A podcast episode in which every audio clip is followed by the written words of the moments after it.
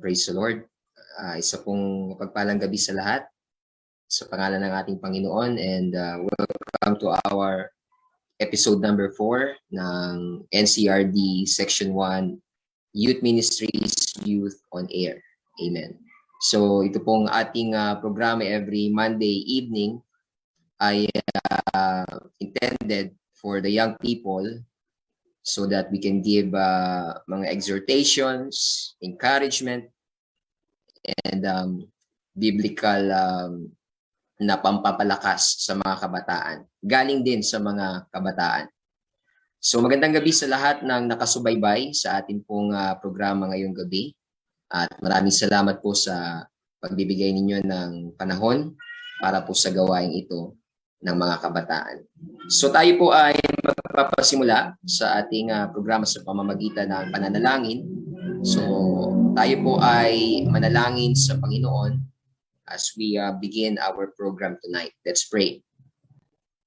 Lord Jesus, salamat po sa gabing ito na muli mong ipinagkaloob sa amin upang kami po ay makakapakinig ng mga exhortation, uh, pagpapalakas, encouragement para po sa mga kabataan, para po ang kanilang mga pananampalataya ay maging matibay at matatag sa kabila po ng lahat ng mga pangyayari sa aming paligid. Salamat dahil binibigyan mo kami ng ganito pong oportunidad at pagkakataon para kami ay makapagpalakasan sa bawat isa. Panginoon, dalangin po namin na ikaw ang manguna at gumabay sa aming programa ngayong gabi. Hugasan at linisin mo kami ng iyong na dugo upang amin ng iyong mga salita. Alisin mo anong mga sagabal at ikaw po ang siyang bumagat sa gabi ito maging sa lahat ng uh, mga staff ng programa ito, Panginoon, Panginoon, isang makikinig, Panginoon, bigyan mo kami ng uh, pangunawa ng gaganang kapulihan at kaluwalhatian at lahat po, Panginoon, ng parangal at pagpupuri para sa iyong pangalan. Ito po ang aming dalangin. We dedicate and we open this program in your mighty name. In the name of Jesus. Amen. So, praise the Lord mga kapatid. Muli, isa po nga mapagpalang gabi sa lahat ng mga tagapakinig, sa lahat po ng mga nariyan na naka-live.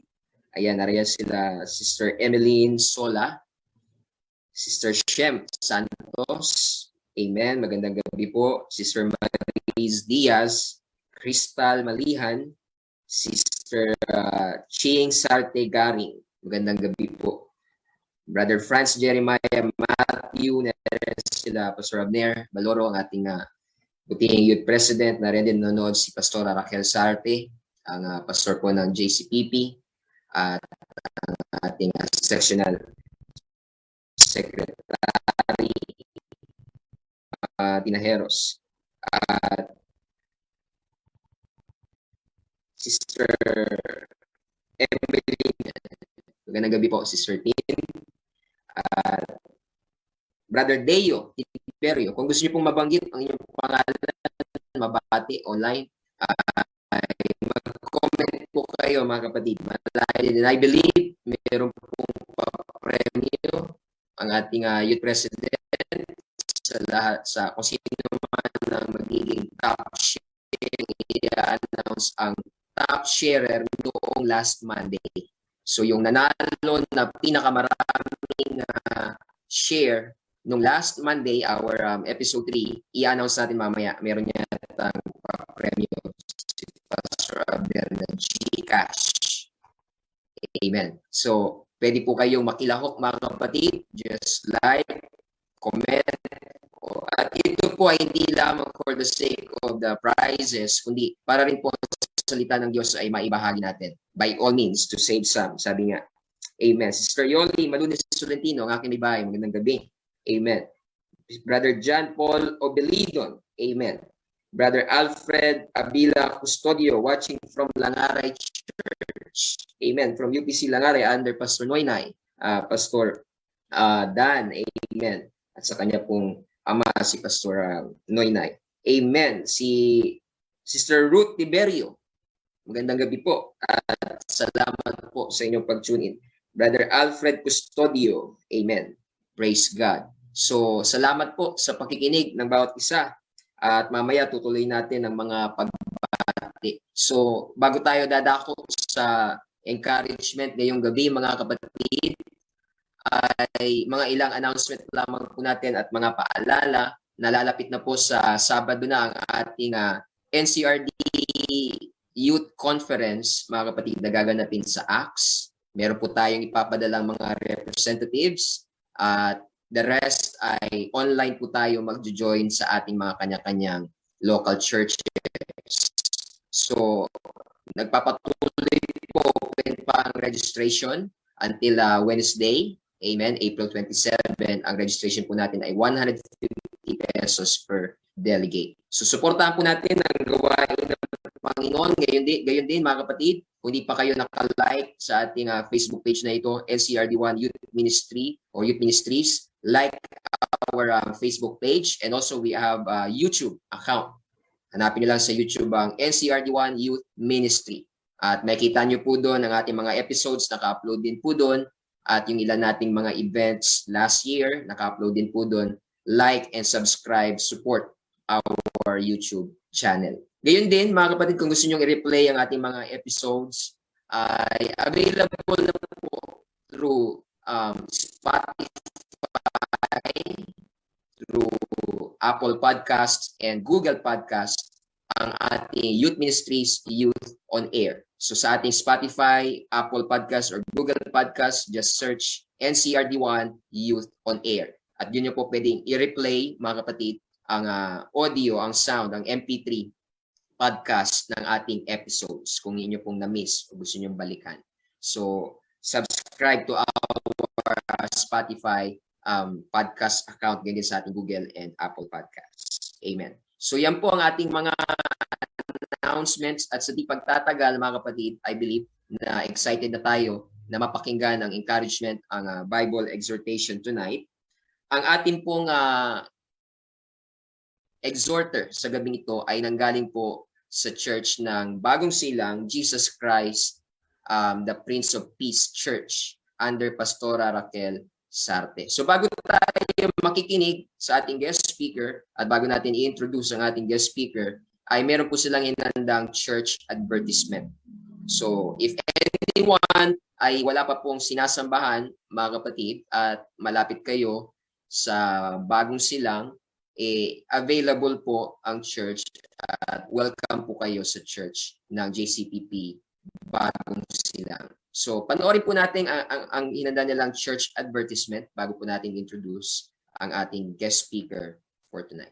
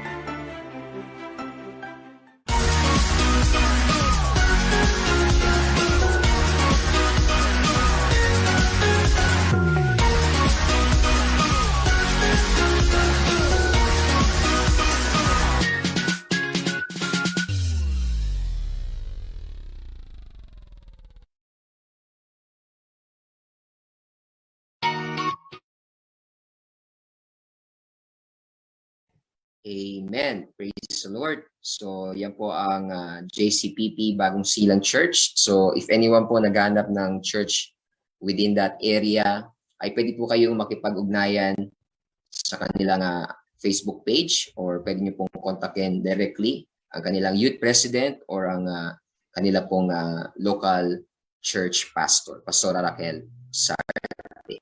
Amen. So, sa di pagtatagal mga kapatid, let me um, introduce let me introduce mga kapatid ngayong gabi ang ating uh, guest speaker. Amen. So ang ating guest speaker sa gabing ito ay si Sister Maria Charmaine Santos. Si Sister Maria Charmaine Santos, siya po ay uh, ipinanganak noong February 28, uh, 1997 ang kanya pong uh, church na kinabibilangan ay ang Jesus Christ is the Prince of Peace Bagong Silang Church. Siya po ang uh, youth president ng JCPP Bagong Silang. Ang kanyang uh, school attainment, siya po ay college graduate ng uh, course na Bachelor of Science in Business Administration, major in Marketing Management. Siya po ay nabaptize uh, tubig noong March of 2009. Ang kanyang uh, local church pastor si Pastora Raquel Sarte. Ito po ang kanyang mga callings and ministry in the local church. Siya po ay member ng prayer committee. Siya po ay uh, member, meron din siyang uh, ministry on evangelism. Siya, uh, siya ang current uh, youth president JCPP at member ng kanilang ministry sa local church. Praise God. So, tinanong natin si Sister Shem, sino ang Bible character na gusto mo at bakit? Ang sagot niya po mga kapatid, ang kanyang gustong Bible character ay si Job. Ito po ay dahil sabi niya sa lahat ng dinanas ni Job sa buhay, nanatili siyang matapat sa paglilingkod sa ating Panginoon. May manas ako ng maraming pagsubok, pero pinupuri at pinapas, pinapasalamatan ko po sa Panginoon na hinayaan ni Lord sa napakalaking blessing na matatayo. Amen. Napakaganda mga ay sa buhay ni Job. At ito ay kanyang inspiration. So without i-present ko sa inyo ang ating guest speaker ngayong gabi to give us exhortation from the Word of God. Sister Shem. Isang mapagpalang gabi po sa ating lahat. Ako po si Sister Shem Santos, isang kabataan mula sa JCPP Bagong Silang Church. Um, nais ko lang po magbigay ng maikling patotoo kung paano po ako tinawag, ginagamit at kung paano po kumikilos ang ating Diyos sa aking buhay. Bali po, ang una pong nakakilala sa ating Panginoon ay ang aking kapatid na panganay na babae. At ang sumunod po ay ang aking nanay. Ako po ay isang inborn Christian. Ibig sabihin po, gantong klase na po ng pananampalataya ang aking kinagisnan o kinalakihan. Nagpapasalamat po ako sa Panginoon kasi uh, gusto ko lang din pong i-share sa inyo na uh, naging pagpapala po sa buhay ko bilang isang bata na ordinaryong bata na dumadalo sa Sunday School, naging malaking bahagi po at pagpapala po ang Sunday School sa aking buhay. Dahil habang ako po ay nagkakaisip at naglalakbay po dito sa ating mundo, uh, na palagi ko pong naaalala yung mga tinuturo po sa akin ng aking mga Sunday school teachers noon.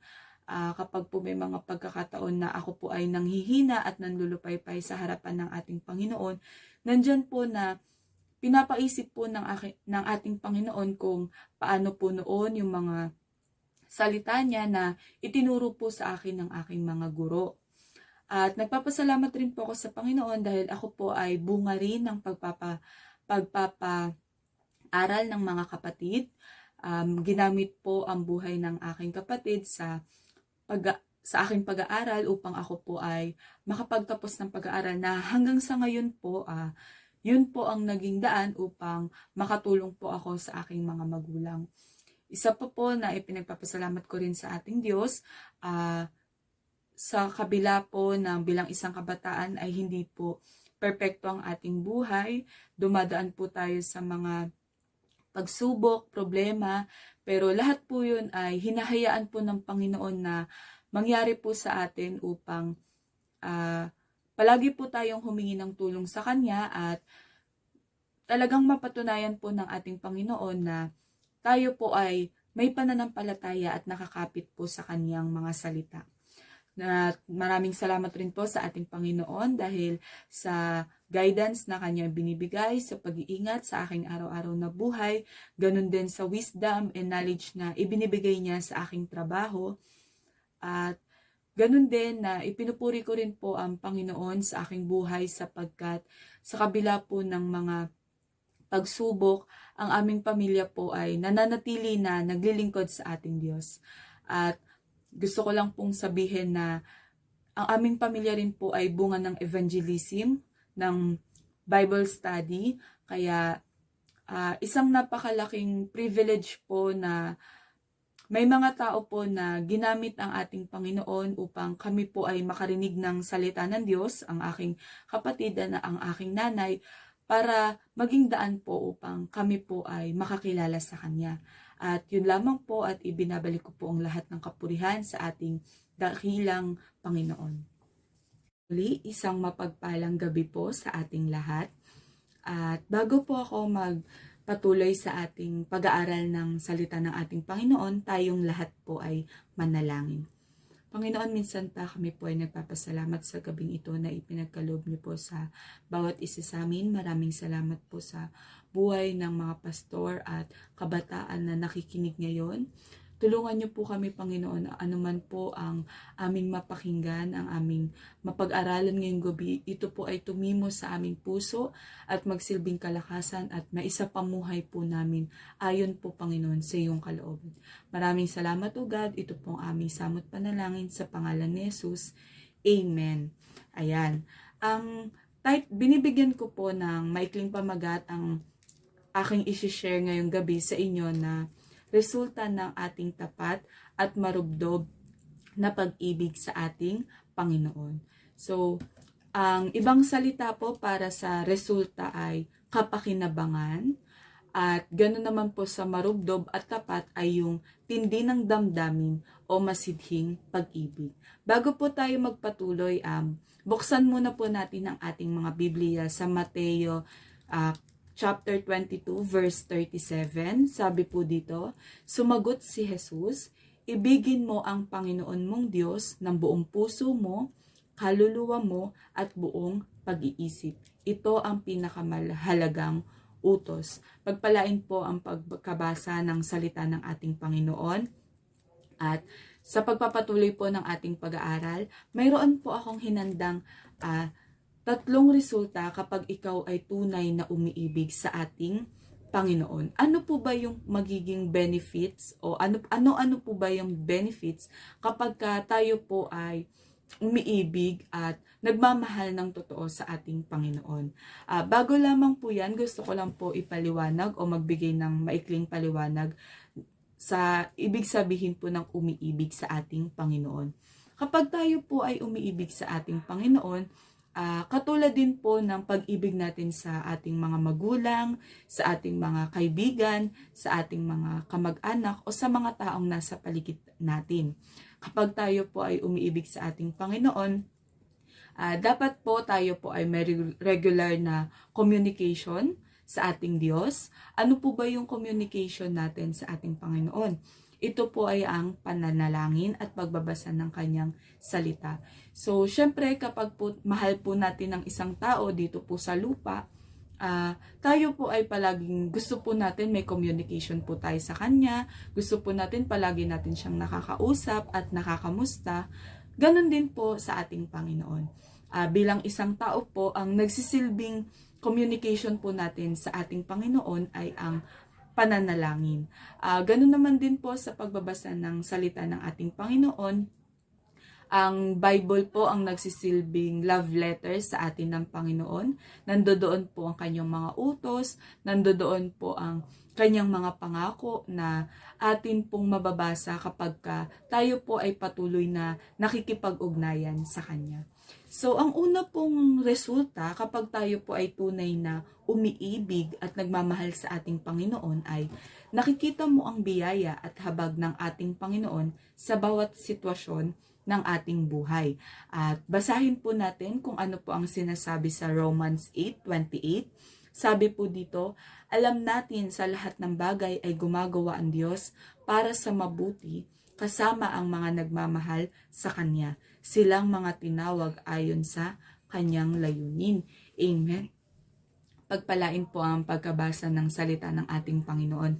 Ayan, sabi po, kapag daw po tunay tayong nagmamahal sa ating Panginoon, kapag tunay po natin iniibig ang ating Diyos, nakikita po natin na ang lahat po ng pangyayari sa ating buhay ay itinuturing po natin na biyaya at habag ng ating Panginoon. May mga pagkakataon po marahil sa bawat isa po sa atin, hindi ko naman po alam kung ano po yung mga buhay o sitwasyon na meron tayo sa gabing ito, sa mga oras na ito. Um, pero alam ko po na meron po sa atin dito ngayon na kung kapwa ko po kabataan, kung nanay o tatay ka man na nakikinig ngayon, alam ko na meron po tayo kanya-kanyang pinagdadaanan sa ating buhay.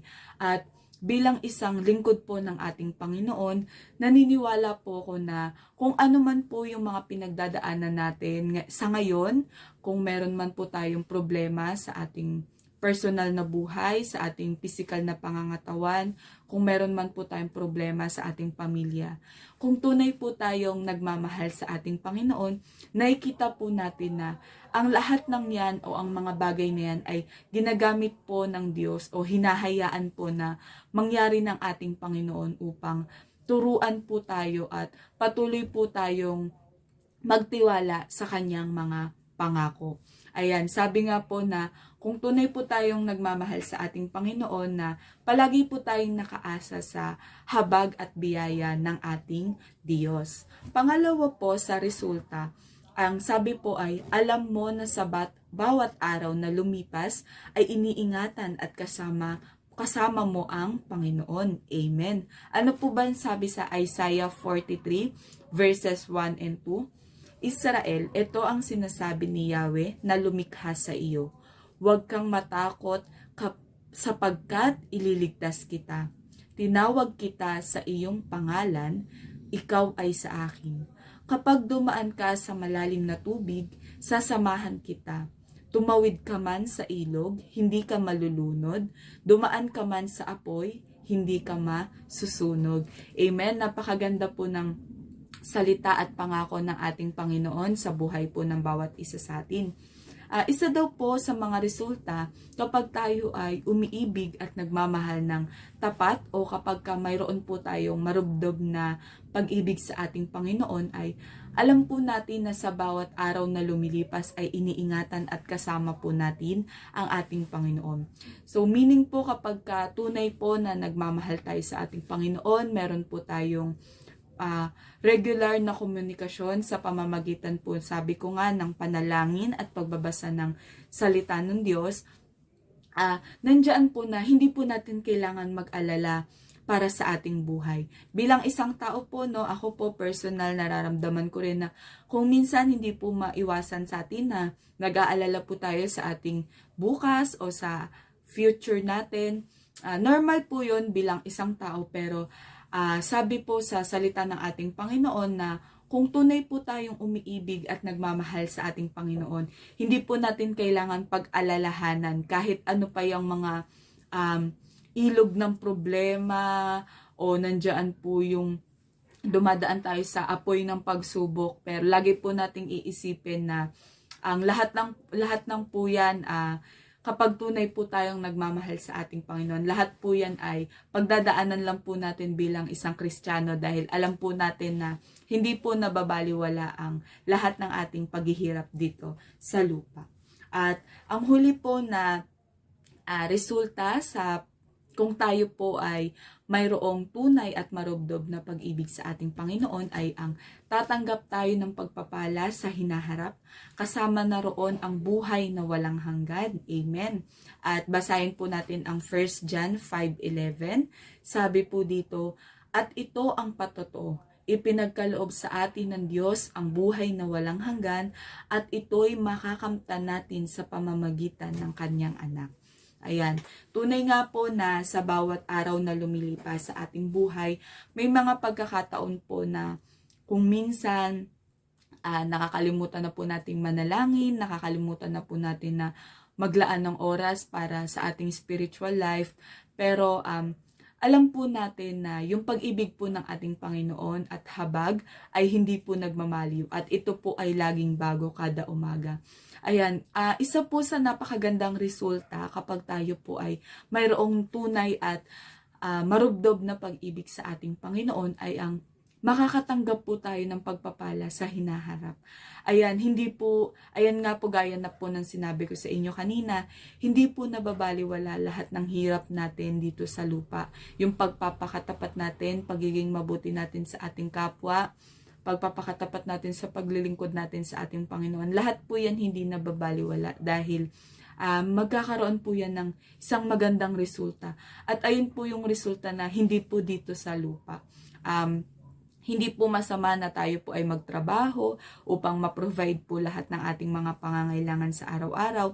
Hindi po masama na mayroon tayong uh, magarbong bahay, mga iba't ibang klase ng sasakyan, magagandang damit, magagandang sapatos, lahat po yan hindi po masama lalo na po kung uh, pinaghihirapan po natin at nire-reward po natin ang ating sarili.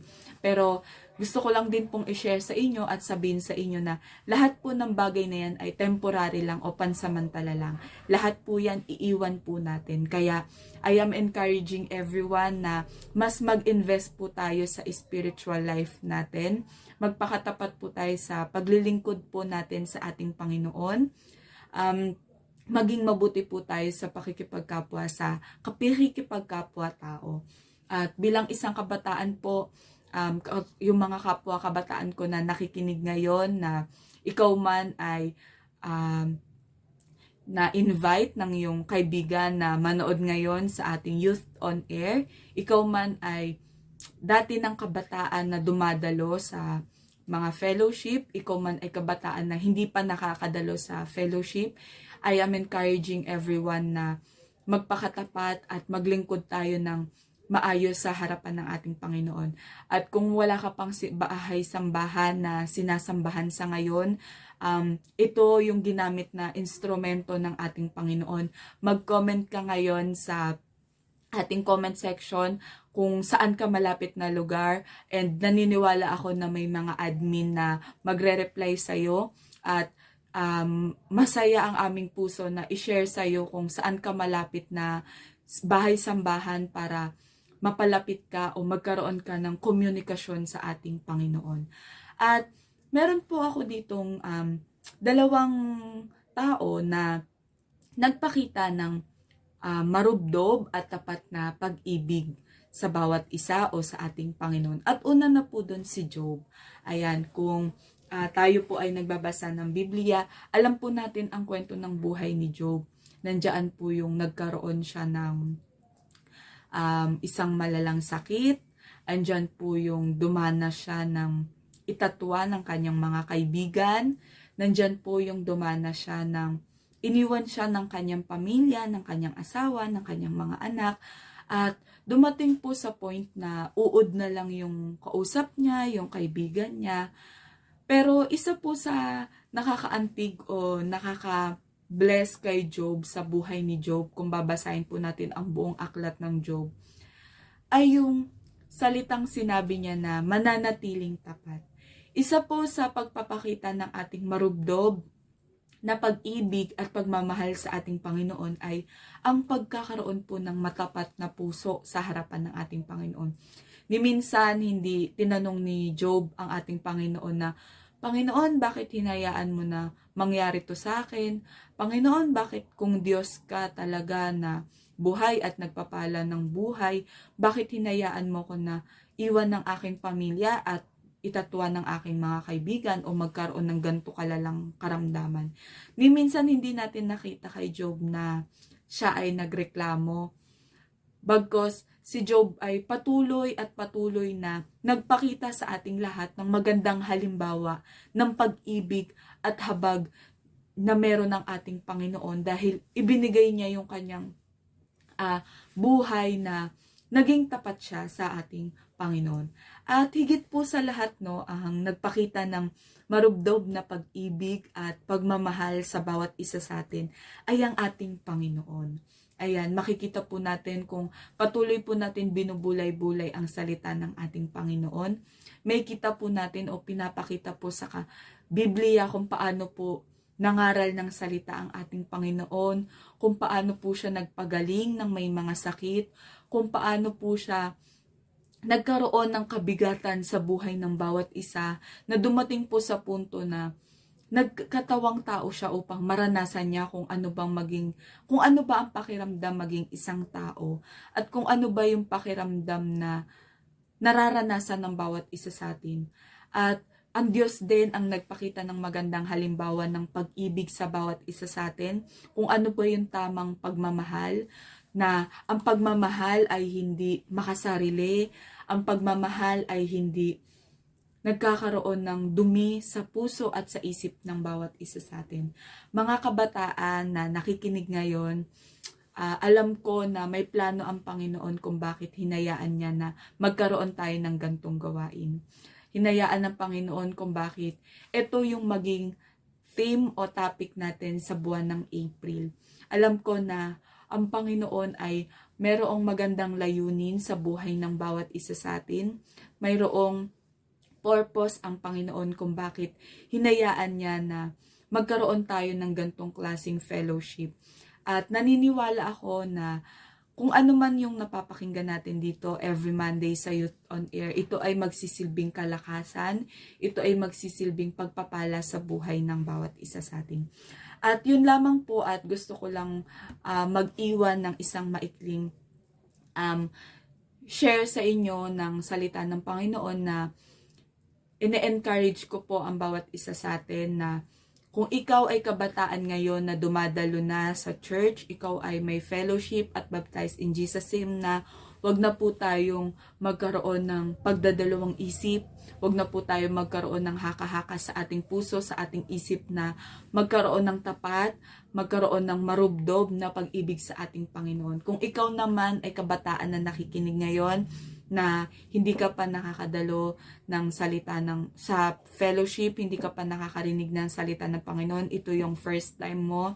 Kung sino man yung nag-invite sa iyo, huwag kang mahiyang magtanong ng ano ba yung mayroon sa pagkakaroon ng komunikasyon sa ating Panginoon, ano ba yung pag mayroon sa pananalangin, kung ano ba yung mayroon sa pagbabasa ng salita ng Diyos. Ito na po yung panahon mga kabataan para tayo ay magkaroon ng uh, Diyos na sentro at uh, nagmamanage ng buhay natin. Dito sa lupa, meron tayong boss kapag ka tayo ay nagtatrabaho. Dito sa lupa, tayo ay may mga teacher na nagsasabi kung ano yung mga dapat nating gawin sa loob ng ating paaralan. Ganon din, ine-encourage ko kayo na nawa ang bawat isa sa atin ang Panginoon o ang ang Lord po talaga ang maging boss natin sa ating buhay. Kapag boss po natin, susundin po natin ang mga sinasabi, pinapakita po natin na masaya po tayo sa ating ginagawa. At yun lamang po at ibinabalik ko po ang lahat ng kapurihan sa ating Panginoon. Maraming salamat po sa inyong pakikinig at pagpalain po tayong lahat ng ating Panginoon. Amen. Praise the Lord. So, salamat, Sister um, Shem, sa napakaganda natin ang mga uh, reaction ng ating mga live audience. Marami po mga nagko-comment narito sila, Brother Ian uh, Roncales. Sabi niya, Amen. So maraming sumasang-ayon dahil napakaganda ng exhortation ni Sister Shem ngayong gabi. At Kagaya po na sinabi ni Sister Shem, mga kapatid, ano, sa ating mga umiibig sa Diyos.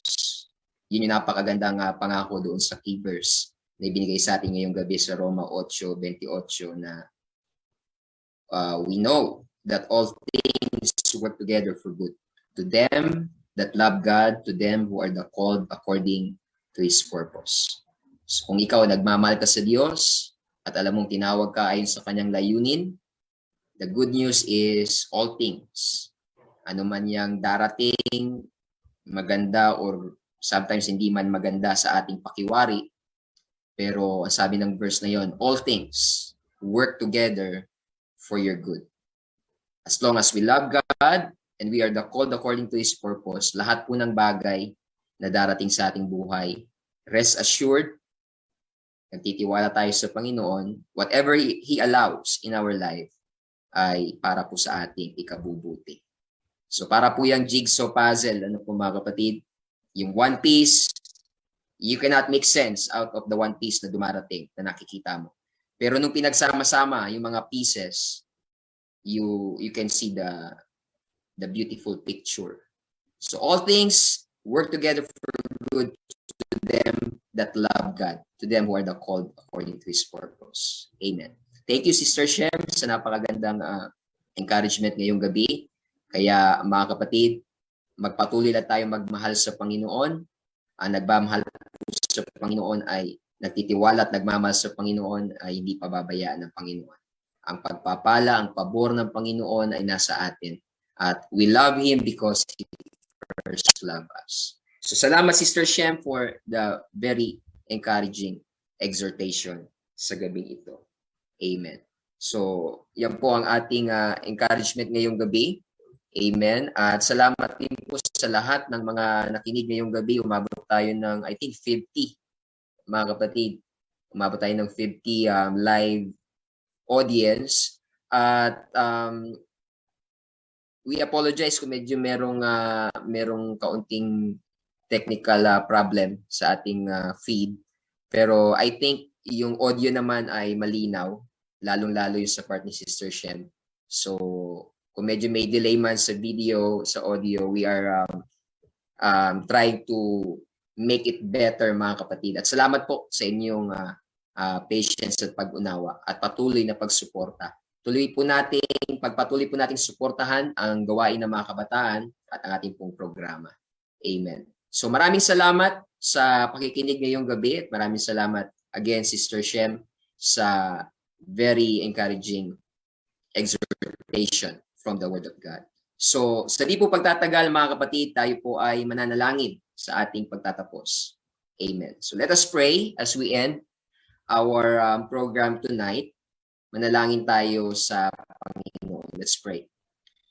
Lord Jesus, salamat po sa gabing ito. Salamat sa mga encouragement na nanggagaling sa iyong salita. Salamat sa mga pangako mo, mga resulta ng pagmamahal sa iyo, Panginoon, ng mga taong nag uh, umiibig, nagmamahal sa iyo, O Diyos, ay meron ka pong ginagawa sa aming mga buhay. Nagtitiwala kami, Panginoon, sa mga pangako mo. Maraming salamat sa ginamit mo ngayong gabi, Sister Shem uh, Santos sa kanyang uh, exhortation from the Word of God. Patuloy mo siyang gamitin, Panginoon, sa kanilang local church bilang youth president sa panguna sa mga kabataan at sa kanya pang uh, marami pang mga ministries na pinagkaloob sa kanya. Maging sa kanyang personal na buhay, sa kanyang pamilya, we pray for your blessing. At gayon din po sa bawat isang nakinig ngayong gabi, pagpalain mo po ang bawat kabataan ng iyong mga salita, ng iyong presensya, ng iyong gabay at pag-iingat, Panginoon. Maraming salamat din po sa mga ginamit mo sa staff, Panginoon, ng programang ito at sa lahat po ng sumusuporta sa programang ito ng mga kabataan Section 1. Maraming maraming salamat po, Panginoon, sa iyong uh, pangunguna ngayong gabi sa aming programa. Sa iyo po namin ibinibigay lahat ng kapapurihan, lahat ng kaluwalhatian. Maraming salamat, Panginoon. Ito po ang aming samot dalangin sa iyong dakila at makapangyarihang pangalan. In Jesus' mighty and amen. So praise the Lord mga kapatid. At uh, bago tayo magtatapos ngayong gabi, ang announcement for last Monday's um, top sharer, mga kapatid. Amen. So last Monday, ang ating po uh, top sharer, pinakamaraming na share mga kapatid ay si Sister Merlinda Colambot Raimundo, ang ating top sharer last episode. Congratulations, Sister Merlinda. At uh, makipag-ugnay lamang po kayo sa amin, kay uh, Pastor Abner or kaya sa akin po uh, para po makuha ang inyong details para ma-send po sa inyo ang inyong prize. So yung top sharer ngayong gabi, mga kapatid, will be announced next episode. So next Monday, 9 p.m., patuloy po tayong uh, mag-tune in at doon po natin i-announce ang top sharer for tonight. So again mga kapatid, thank you for um, tuning in sa ating programa ngayong gabi. Like and subscribe to our YouTube account, YouTube channel, mga kapatid, NCRD1 Youth Ministry. Sa ating Facebook page, uh, i-like din po natin at i-share ang ating mga programs at ang ating page. Gayon din po ang ating podcast sa Spotify, Apple Podcast at Google Podcast. So maraming maraming salamat sa lahat ng nag-tune in ngayong gabi mga kapatid. Pagpalain po tayo ng Panginoon at we are excited this Saturday sa ating NCRD uh, Youth Conference. So umatin po tayo mga kapatid at makilahok tayo, makipag-cooperate tayo. Thank you for your support to our department. This is um, Pastor Paul. Amen. Tolentino. At salamat po mga kapatid sa pag-tune in.